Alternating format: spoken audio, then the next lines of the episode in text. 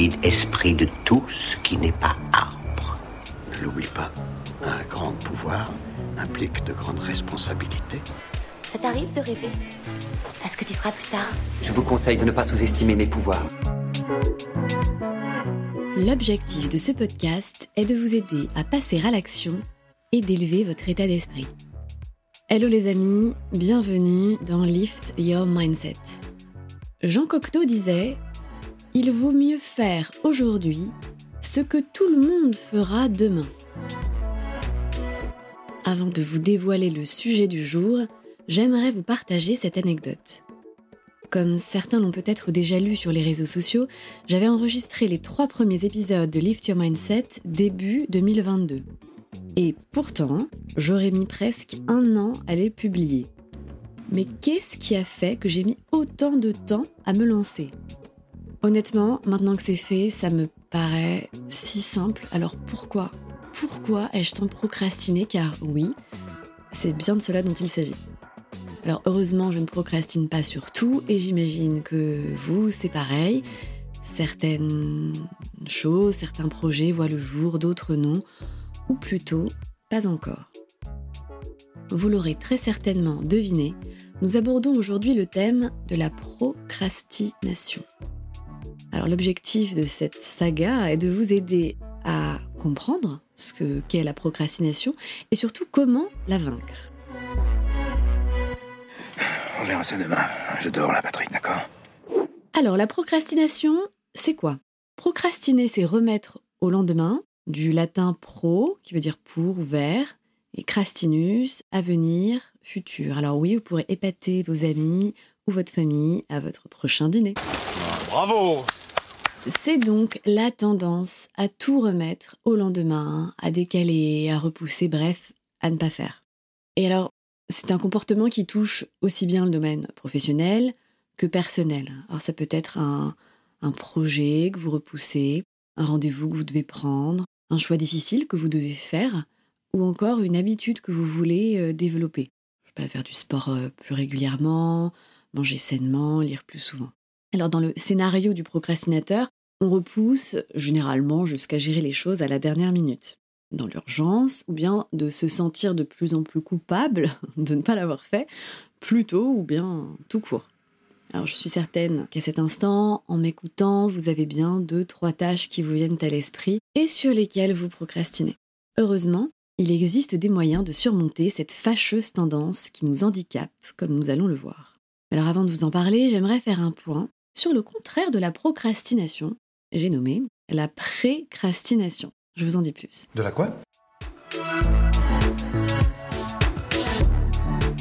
La précrastination.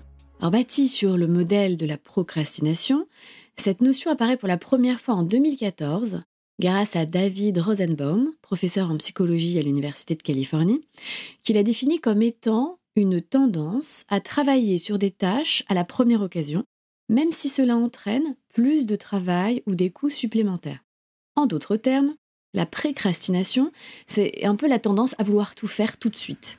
Donc à réaliser ses objectifs très rapidement, avant la date butoir, voire le fait de s'empresser d'accomplir une tâche aussitôt qu'elle nous est confiée. Un client vous envoie un email pour vous demander un service, vous arrêtez tout ce que vous êtes en train de faire pour lui répondre. Votre patron vous demande d'accomplir un travail, vous interrompez vos tâches pour vous en occuper tout de suite. Alors la précrastination est souvent le réflexe de personnes consciencieuse, perfectionniste, mais aussi anxieuse. Car certes, elle peut nous aider à soulager notre charge mentale, mais elle n'est pas toujours un atout, contrairement à ce qu'on peut croire. C'est plus une réponse forcée, on va dire, au rythme bah, de plus en plus effréné de nos sociétés contemporaines. Et or, ce tsunami d'accélération qui n'épargne personne peut entraîner une perte d'efficacité et, puis une mauvaise hiérarchie de nos priorités. Alors le baromètre devient le moment où la tâche nous est donnée et non pas son importance. Mon conseil ici, c'est de faire passer en priorité votre travail avant celui des autres. Également, de cadrer les choses avec vos collègues, votre famille ou vos amis pour ne pas les surprendre de votre changement de comportement du jour au lendemain. Donc prévenez-les. Euh, ok, Chantal, j'ai bien noté ce dont tu as besoin de ma part. tu auras un retour à 16h demain, vendredi. Vraiment, take your time. Ensuite, il sera important de dédier du temps pour les imprévus. Donc octroyez-vous des petits moments, peut-être un peu de calme pour vous dire, dans ce moment de calme, je gérerai les choses que je n'avais pas prévu de faire aujourd'hui, par exemple. Et alors enfin, euh, ça c'est deux de mes masterpieces dans, dans les conseils. Premièrement, hiérarchisez vos tâches et objectifs entre ce qui est important et urgent. En effet, quand on précrastine, on se dit que tout est urgent et important alors que non. Pour contrer ça, j'ai nommé la matrice d'Eisenhower, la matrice urgence-importance. Alors c'est un outil qui va vous aider à classer les tâches en quatre catégories prioritaires, à planifier, à déléguer et à abandonner, suivant donc leur degré d'urgence et d'importance. Alors je vous mettrai évidemment les liens et les ressources dans la description du podcast. Ensuite, deuxième masterpiece, niveau conseil, c'est de ne précrastiner que sur les tâches qui prennent moins de deux minutes. Donc, le seul cas dans lequel on peut faire tout de suite une tâche, c'est lorsque celle-ci prend moins de deux minutes. Typiquement, si un collègue nous demande un document ou si un client nous pose une question rapide, ok, on peut la traiter tout de suite. Donc cela nous évite d'encombrer inutilement notre esprit de plein de petites choses. Donc dans votre to-do list, ne prenez pas deux minutes à noter une tâche qui ne prendrait que deux minutes à être effectuée.